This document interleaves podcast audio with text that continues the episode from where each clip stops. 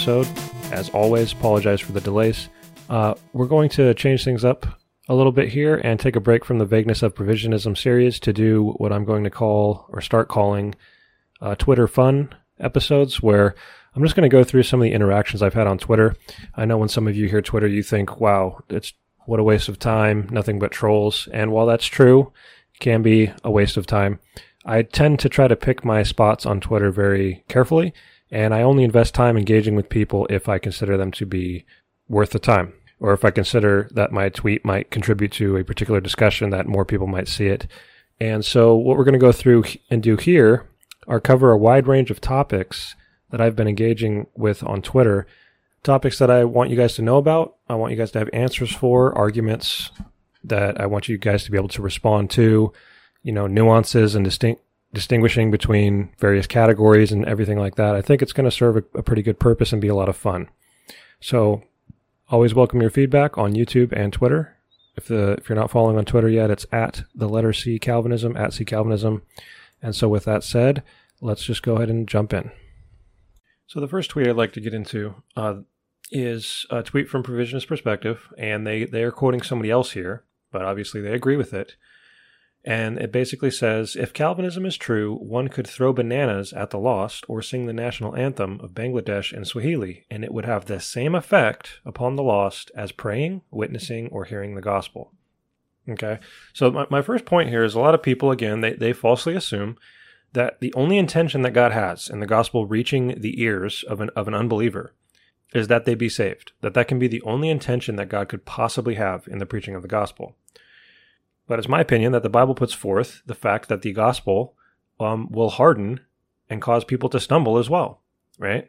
So we have to ask ourselves a question what is the ultimate difference, right? You have a bunch of lost people, they all hear the gospel, right? What is the difference between one stumbling and one not stumbling, one accepting it and one rejecting it? And it just comes back to the the age old difference in our entire worldviews, and that is that the Calvinist says that the difference is found in God, who changes their hearts so that they will positively respond, Whereas the sinner, when left to themselves, will always negatively respond. Okay. So again, the question isn't is there is there a response or not? The question is is the response a positive or negative response?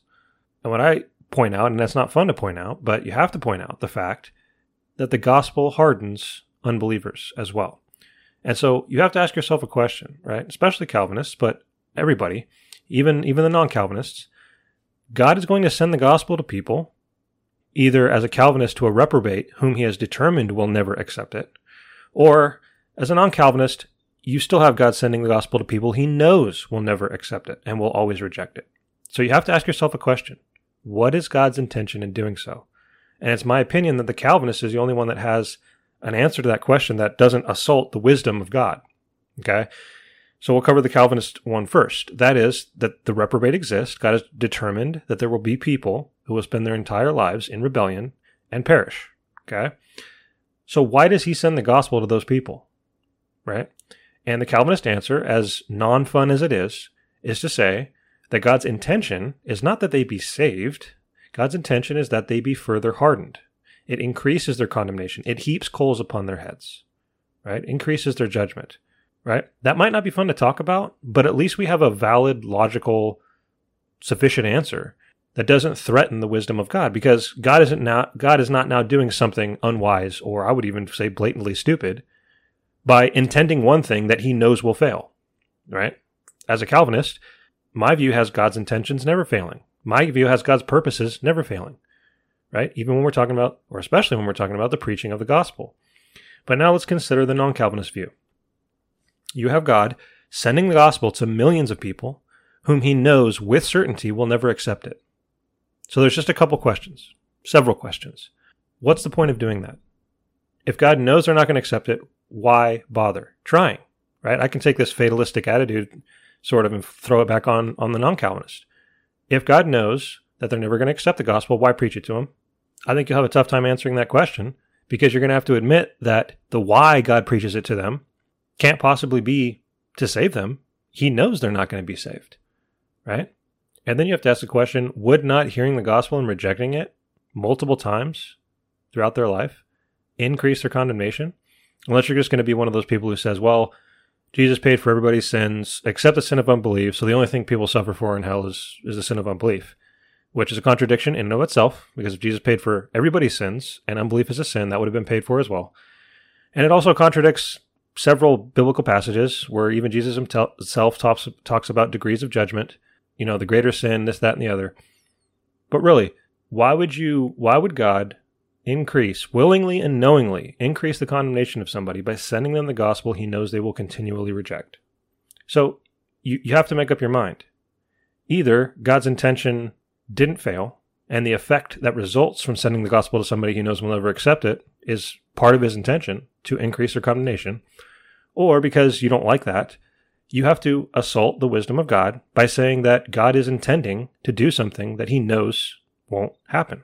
Now, I'm going to uh, also review a couple of interactions I had with other people on that thread as well. Somebody says, uh, Well, what's wrong with the example? And I said, Everything. The gospel will harden the lost apart from God's grace. How would bananas or singing the national anthem have the quote unquote same effect? Because that's what the argument was. This person says, I'm familiar with total inability, but, the, but this idea of even further hardening by the gospel is a new one for me. What's the proof text you use for this one? To which I say, 1 Peter 2 8 describes it as a stone of stumbling and a rock of offense. This is the effect that the gospel has on fallen hearts apart from God's grace.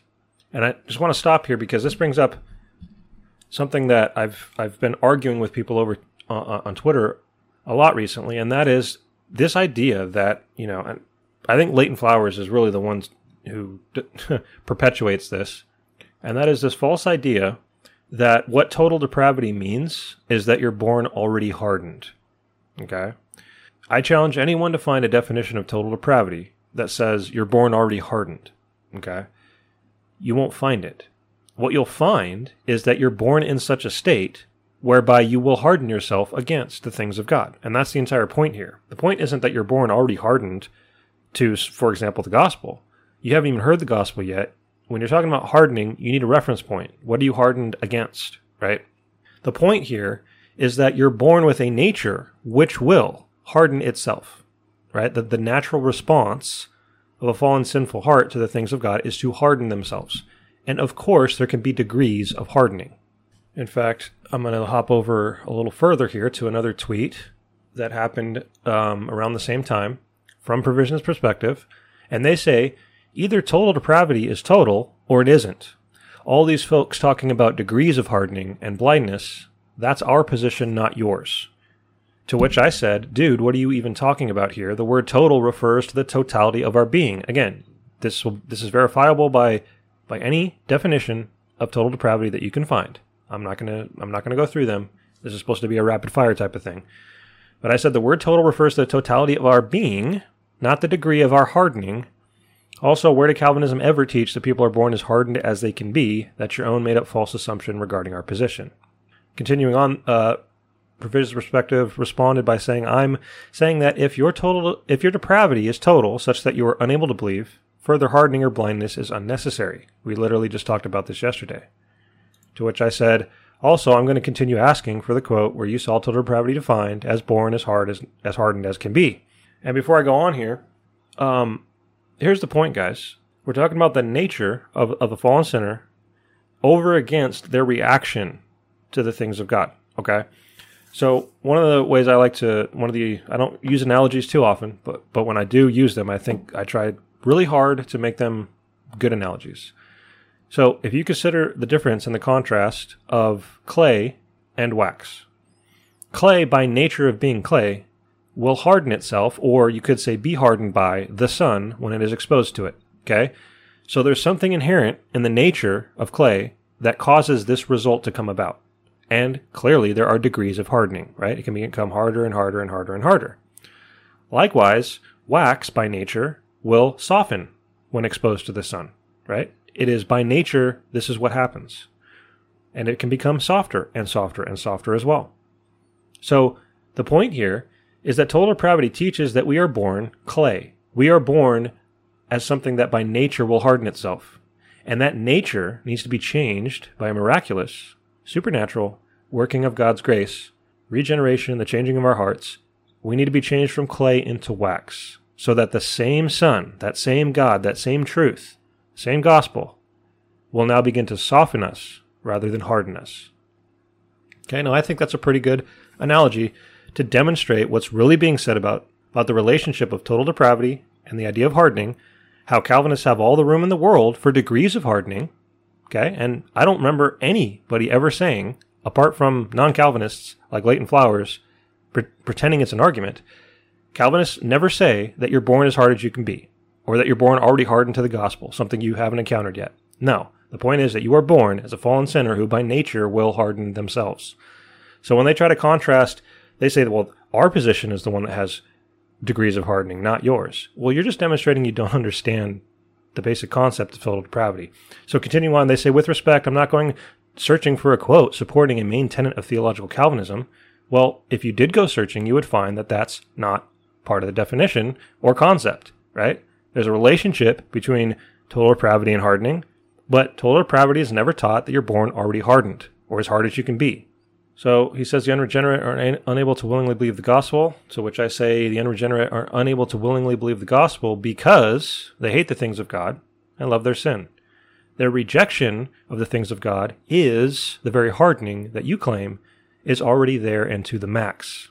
And then unfortunately he started a Twitter space and I was definitely not in a position to be able to do that, so we didn't have that conversation. Hopefully it'll have it someday.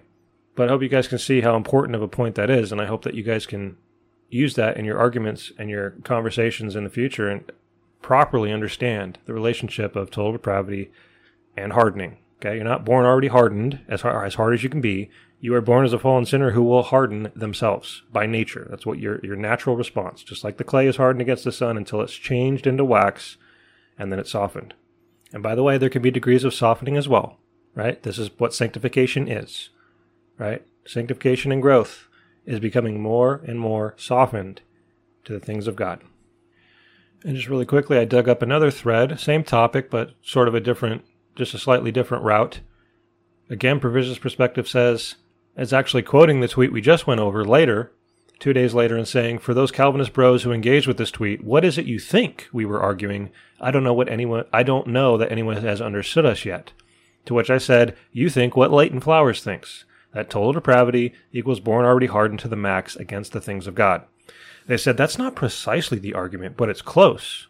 To which I said, spiritually dead is the nature we're born with, hardening is the effect that the things of God has on such a nature. Does that clear things up? They said, I understood most of your claims and arguments, not sure you've understood mine yet. Now, I found that interesting because they started off a couple days prior by saying that Calvinism teaches that you're born already hardened and therefore hardening and blinding is redundant. Well, if you understood most of our claims and arguments, you never would have said that to begin with. In fact, looking at what I just said here, I was thinking ahead. That's exactly what I said. Your argument that hardening is redundant doesn't work against what I just said. And then they said, Can you elaborate on what you think we mean by hardening is redundant? Be as specific as you can. Well, I think I've done that here. And it's just, it's, it's an argument that doesn't work. Okay hardening is not redundant because there's degrees of hardening, which can result in degrees of judgment, which can be used in used in various ways by God, as we've seen with you know biblical cases like Pharaoh, king of Assyria, King Sihon, etc. So we're gonna move on from here. Now returning sort of to the this whole idea of what power does the gospel have. Got into an interesting conversation with a few people on this one. I quoted, retweeted, and quoted a tweet here where somebody says that the gospel is the weakest force on earth in Calvinism. That was literally their tweet. That that short little sentence there. The gospel is the weakest for- force on earth in Calvinism. To which I said, Calvinism is the view with a powerful gospel. We believe it both softens and hardens hearts according to God's intention and purpose, and it never fails to accomplish those purposes. In your view, the gospel is only as powerful as the almighty creature allows it to be. Which is the next sort of point I wanted to make about this whole idea of, well, throwing bananas have the same effect, etc. How can that not be flipped back on you?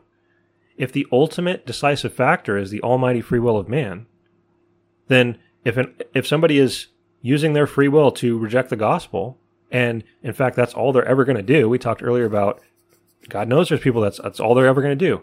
Then couldn't you just say that throwing bananas and preaching the gospel have the same effect, right? They're, they're, they're, they're going to spend their whole life rejecting it and they're going to end up in hell either way. And this is the problem with this sort of fatalistic language is it just it completely ignores the means to the ends and just talks about the ends and says, well, therefore, whatever means you throw at it is irrelevant, which has always been a, a fallacious argument. So when I said that uh, gospel has power only in Calvinism, we, we believe it both softens and hardens courts according to God's purposes. Those purposes don't fail. In your view, the gospel is only as powerful as the almighty creature allows it to be. This person says, How does the gospel harden the hearts of dead people? So, this is another um, very important misconception that a, a, lot of people run with, and unfortunately, a lot of Calvinists might get tripped up on. Uh, to which I respond spiritual death, which is a moral category, does not mean no action. It means only bad action. Spiritually dead people will harden themselves against God. Dead is the condition, hardened is the moral action. Don't conflate the two.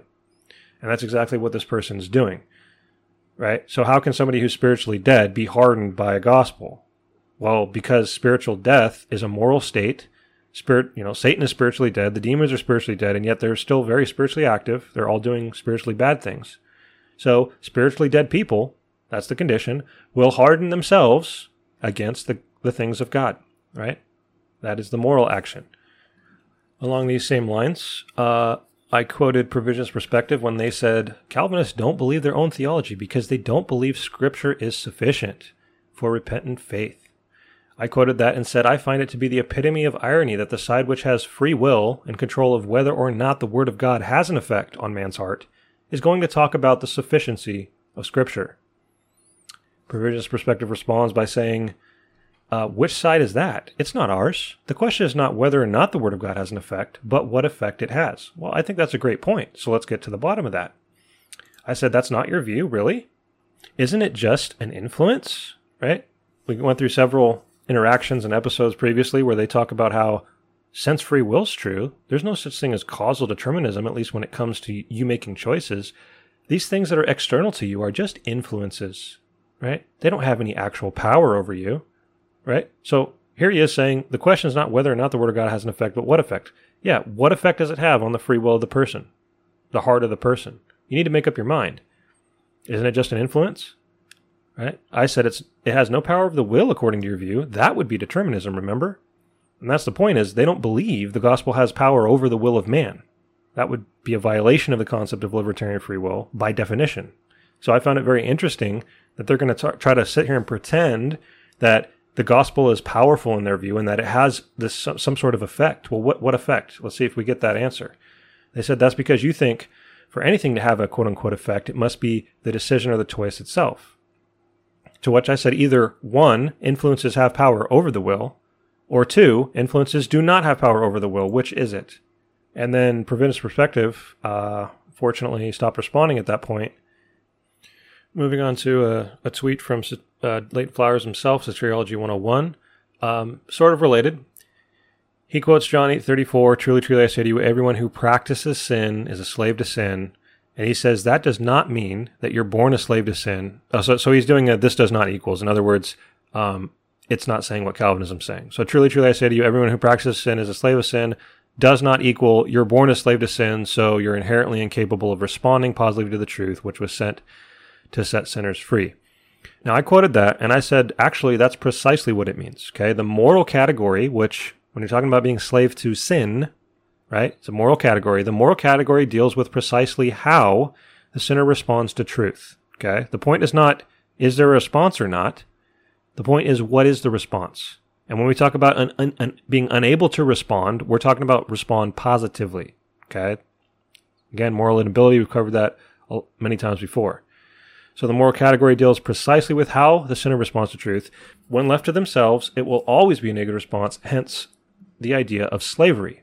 I also said your view can't articulate what slavery to sin actually means for the sinner's actions.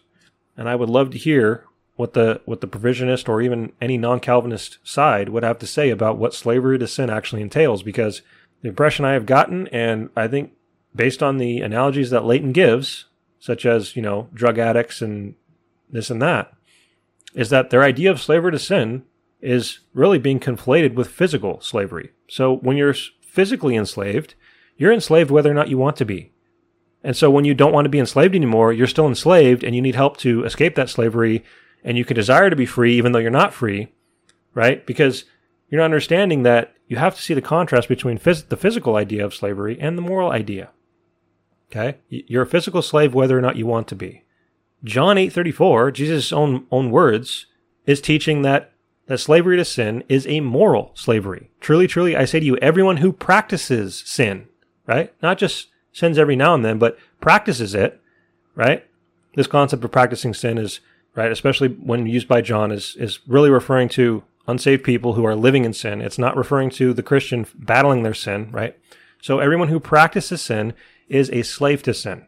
So if you're practicing sin, it's because you want to. You're not being forced to against your will, right? You are a slave to sin precisely because you want to be. You're a slave to sin because you're practicing it and it's what you want to be doing. And that perfectly encapsulates the whole point of slavery to sin. And notice, Jesus himself connects it to the actions. He grounds it in the actions of the person, which is to which is practicing sin. And it's my contention that people like Leighton Flowers can't actually articulate what slavery to sin means in those in that same way.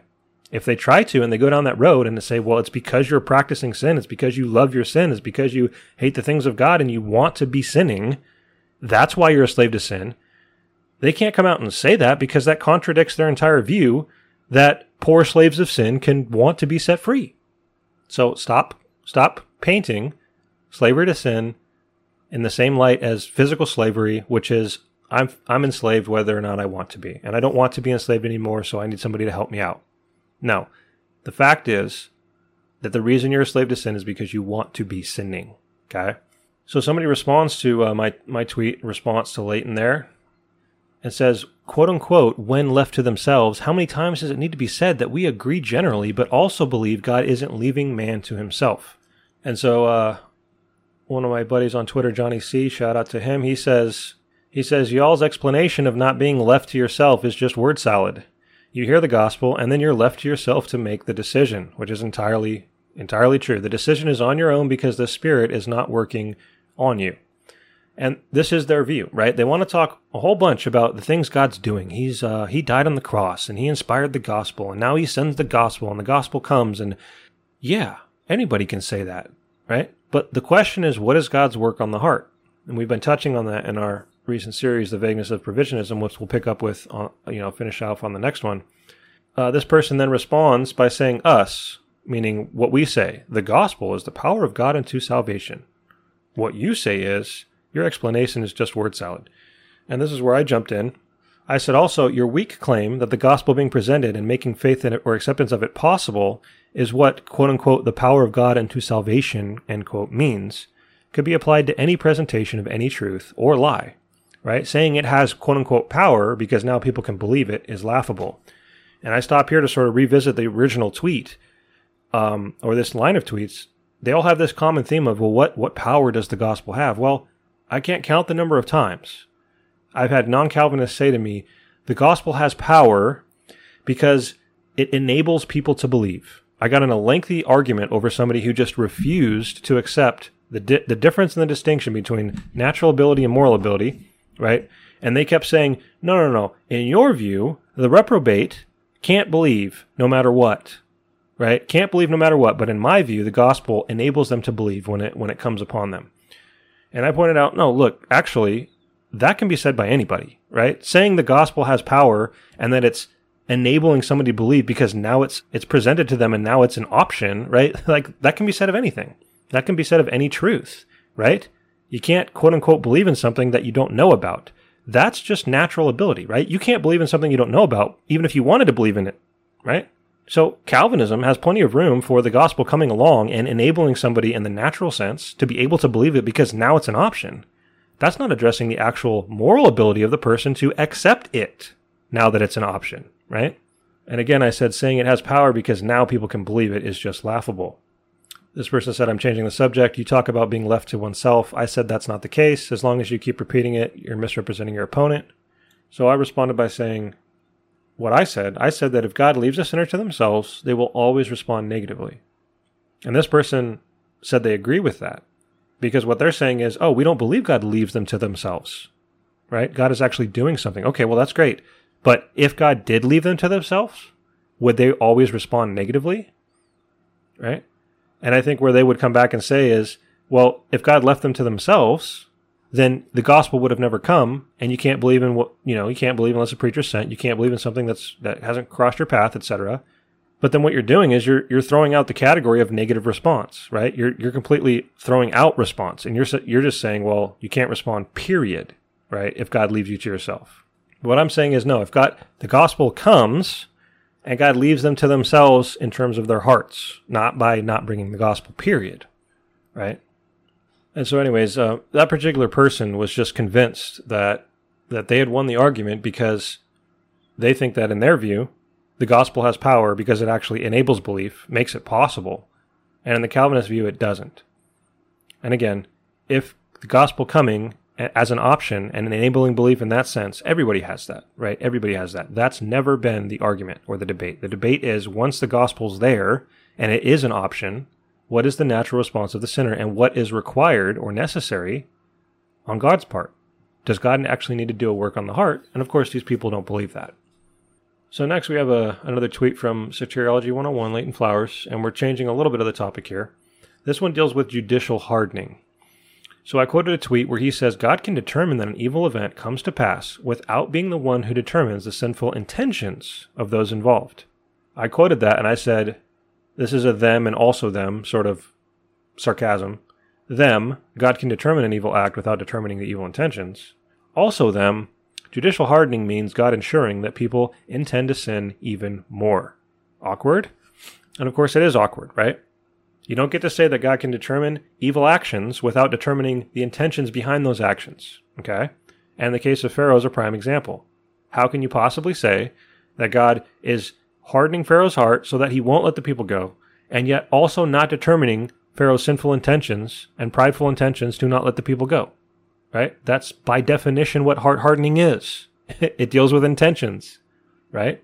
And in fact, digging into digging into the tweet that I, resp- I actually went into his tweet and responded as well. I said, "Is not their sinful intentions part of what comes to pass? How can you separate that from what God determined to come to pass?" I said, "You have a lot of explaining to do." To which uh, Leighton says, God can know and use their intentions. It's really not that difficult. We've been over this many times together. To which I say, Does not your article, and he quotes an article or cites an article in uh, in the tweet there. I says, Does not your article define judicial hardening as ensuring that people continue to intend evil for a time? Right? And I'd like to quote that article. Uh, under the subheading of hardening, to be, uh, I'm going to start reading here. To be clear on this point, there are two kinds of hardening taught in Scripture. Number one, self hardening. This is where a moral, morally accountable person who is able to refrain or not refrain from a given moral action, contra causally free, grows stubborn or calloused in his own ways. Number two, judicial hardening. So here's the article that Leighton quotes, cites, and his definition of judicial hardening. This is God's active role in blinding an already rebellious person in their rebellion so as to prevent their repentance for a time. He says God's motive is always to accomplish a greater redemptive purpose. That's great. God's motive and intention, we would agree. In heart hardening is always good, right? But listen, judicial hardening is God's role in blinding an already rebellious person so as to prevent their repentance for a time.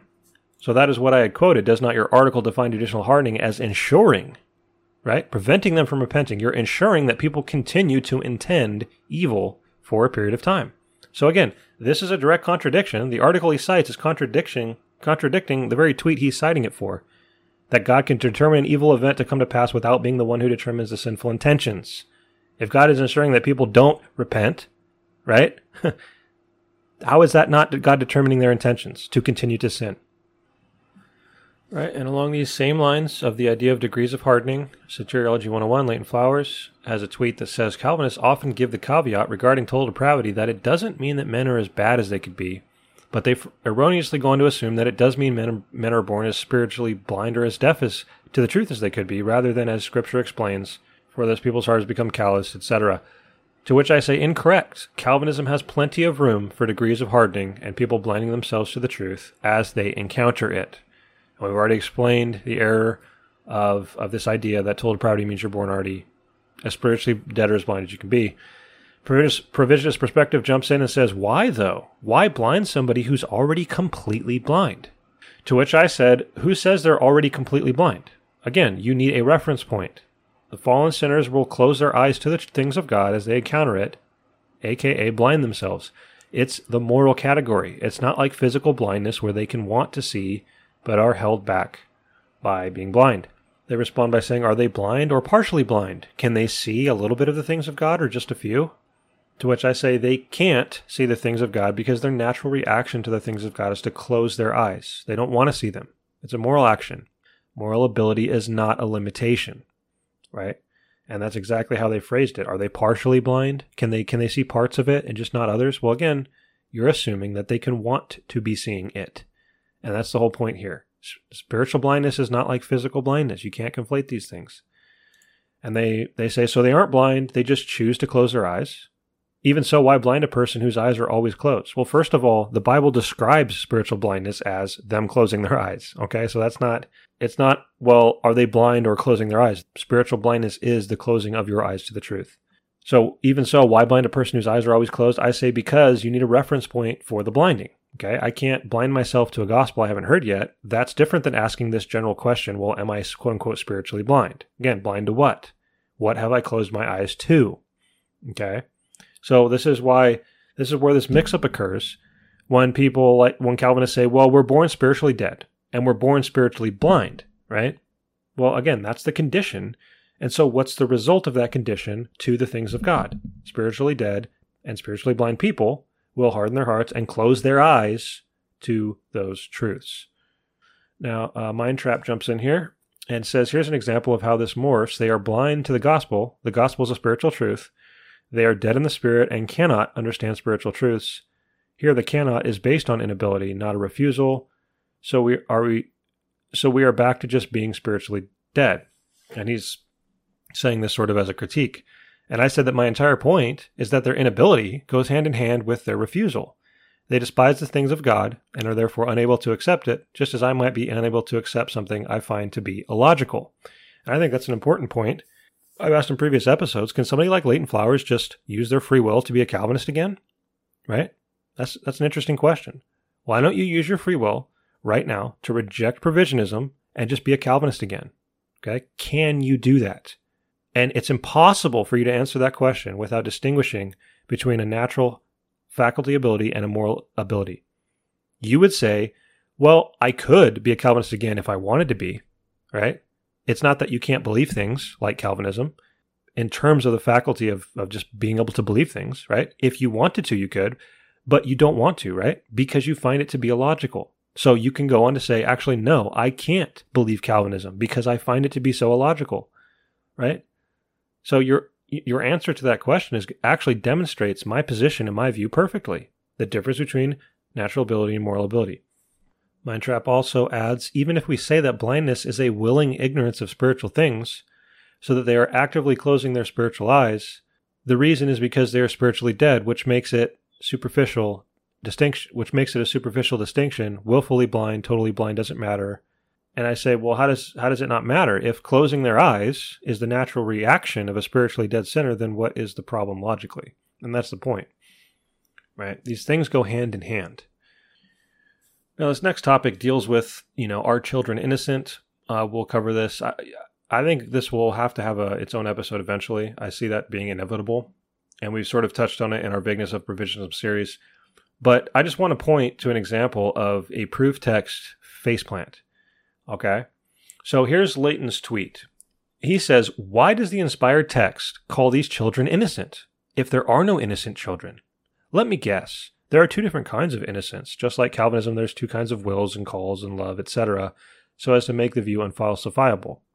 So, what verse did he quote? Psalm 106, 38. They shed innocent blood, the blood of their sons and daughters, whom they sacrificed to the idols of, of Canaan, and the land was desecrated by their blood. So I said, you realize that one of your biggest errors is assuming that because your child is innocent horizontally before you, that that automatically means that your child is innocent vertically before God, right?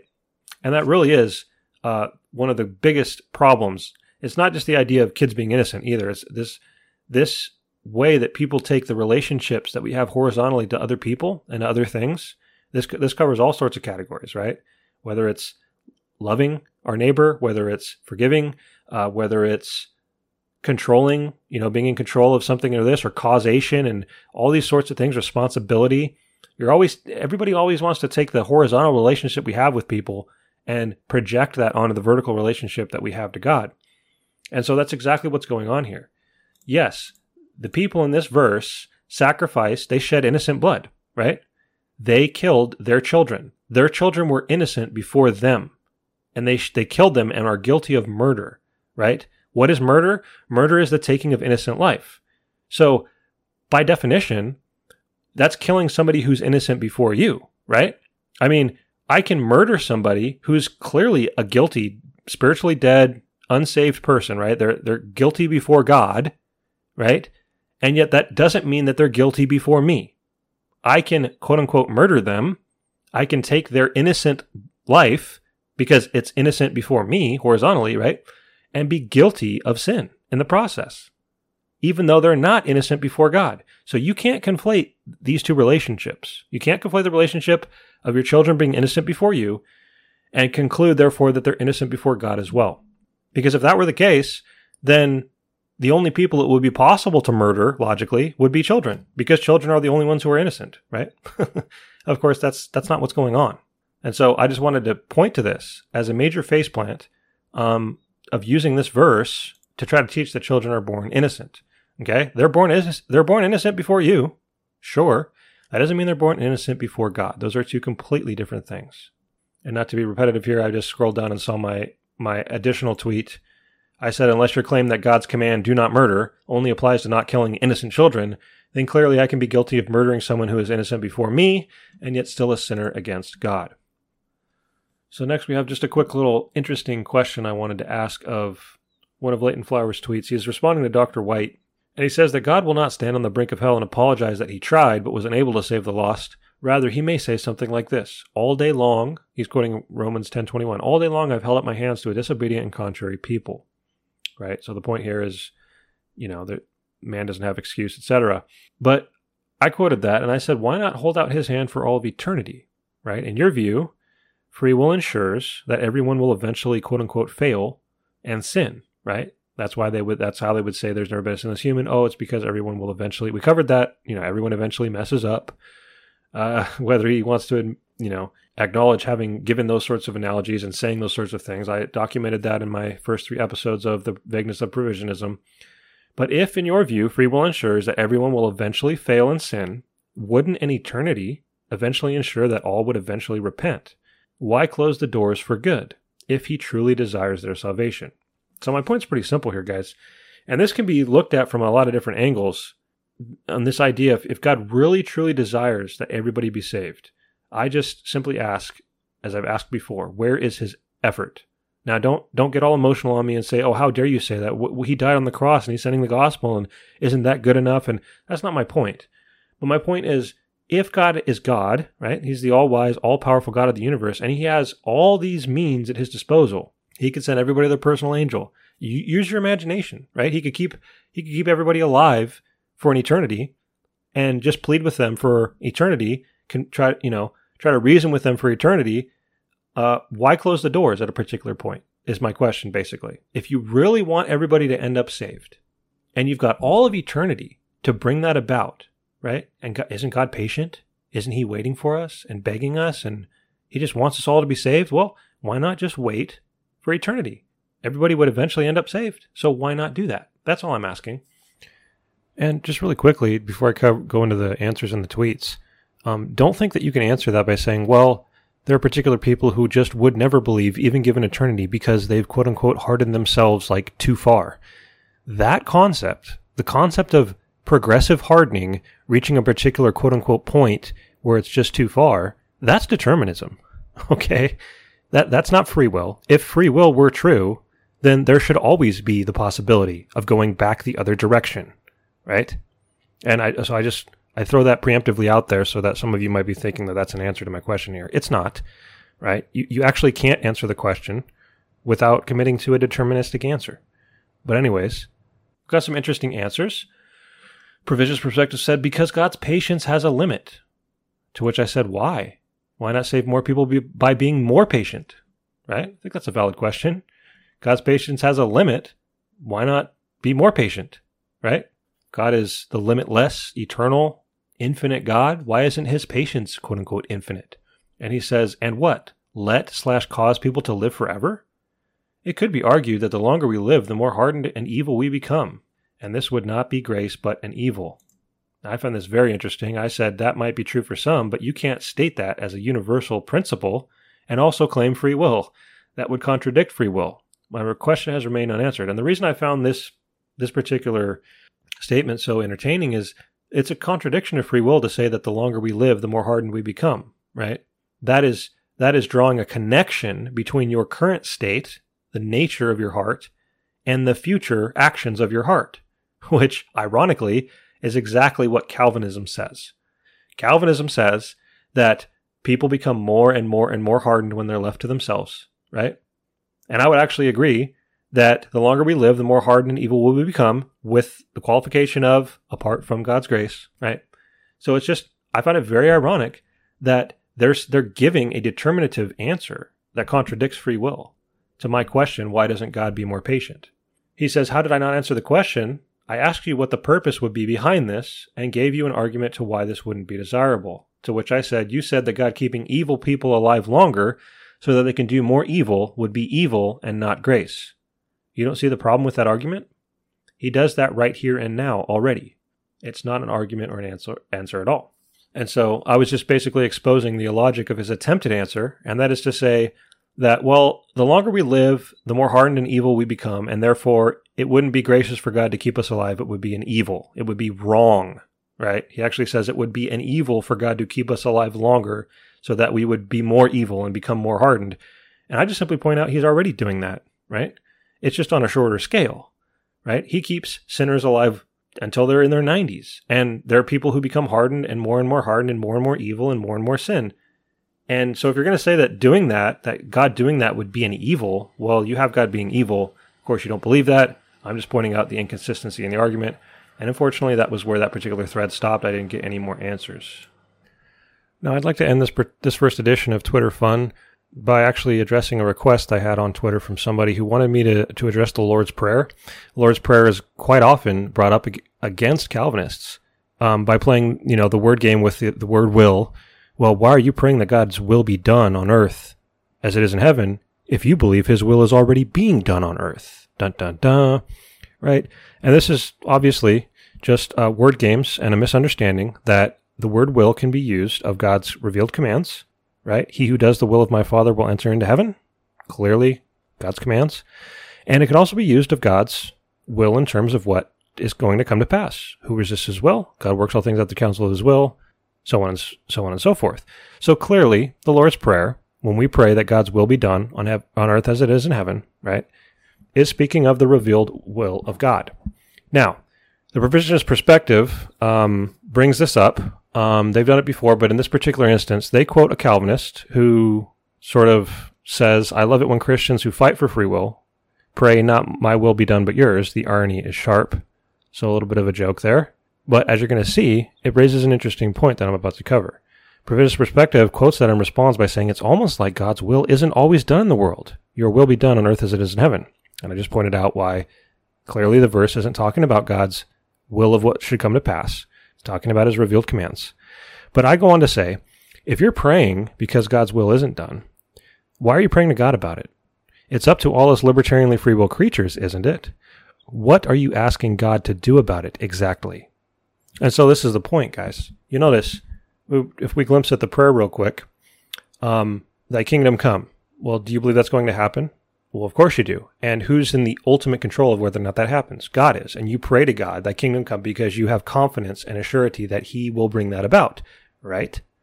Let's skip over to give us our daily bread, right? Do you believe that God will continue to feed you, keep you alive, right? And I pointed out in past episodes how we pray that God feed us and we recognize that God feeds us. If he's going to feed the birds, he's going to feed us. And yet he doesn't drop the food down out of heaven, right? We go to work, we pay our bills, we get buy the food, we cook the food. We are recognizing God's control over all these things. Right? The next part of the prayer, forgive us our trespasses. Do you believe that's something God does? Well, of course you do. But notice, that's something God does. It's something that God has control over. God is the one who forgives our, of our trespasses, right? lead us not into temptation. Now we can argue about whether God actually does that. I believe he does, right? The Holy Spirit led Jesus into the wilderness to be tempted, right? God does lead us into temptation, and it's part of sanctification, right? It's not God being a big meanie. There's purpose behind it. But back to the point, if you're going to pray that God not lead you into temptation, well, you're praying to God about that because He's the one who either will or won't. He's got the control over it, right? Deliver us from evil. God's the one who does that. You're praying to God because you realize that He has control over that. Okay? So notice, we're going to come back to this will your will be done on earth. Everything else in that prayer is your recognition of God's control over those various things. That's why you're praying to God about it, right? So well, now let's address God's will, his revealed commands being done on earth. If free will is true, God is not in control of the actions of human beings and whether or not they obey his will, why would you even pray to God about it? Right? You're praying to the wrong person. You should be praying to the free will creatures. Right? They're the ones who have the ultimate power, according to your the entire grounding and basis of your worldview. The free will creature holds the power and the ultimate determinative power of whether or not God's will will be done on earth as it as it is in heaven, right? That's your entire worldview. So what are you what are you praying to God about it for? What do you expect him to do? I mean, I'm sure God is grateful that you have his best interests in mind. I bet God is happy that you really hope his will will be done on earth as it, as it is as it is in heaven. But again, who is the one who's in ultimate control of that?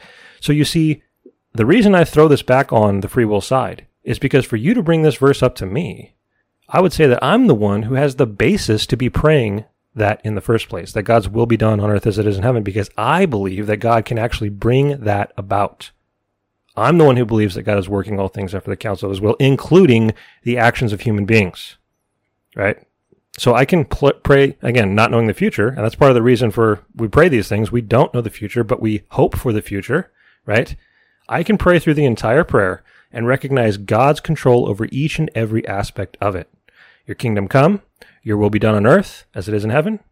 Give us our daily bread, forgive us our trespasses, lead us not into temptation, deliver us from evil. All of that Calvinists can pray because we believe God has control over all of it. Doesn't mean our prayers are always answered. Doesn't mean his revealed will commands are always going to be obeyed right now. Doesn't mean I'm never going to go hungry. Doesn't mean I won't ever be led into temptation. But the point is, I can pray these things because I recognize God's control over all of them but I find it very ironic that a libertarian free will proponent whose entire worldview is grounded in the fact that God's revealed commands are either done or not done according to the ultimate power of the creature is going to be praying to God that it be done. Okay? So I hope you guys keep that in mind the next time somebody brings up the Lord's Prayer against you as a Calvinist. It is very easily flipped back on them. It's it's one of the worst arguments I've ever come across and it just it's like pulling the pin on the grenade and throwing the pin instead of the grenade right you think you've got this great argument and you let you let it go and you realize that you look down and you're still holding the nade because it blows up in your face the argument the prayer itself is actually a refutation of your own view right it is something that you cannot consistently pray and in fact, I imagine it not so much as pulling the pin on the nade and throwing the pin instead of the nade, but more like a toddler. Have you ever seen a toddler haul back and try to throw a ball? Well, they throw it so hard, or they try to throw it so hard that their arm comes through, and they leave the ball to drop right behind them. We've all seen that happen and laughed about it. Well, that's what's happening when people try to throw the Lord's Prayer at the Calvinist.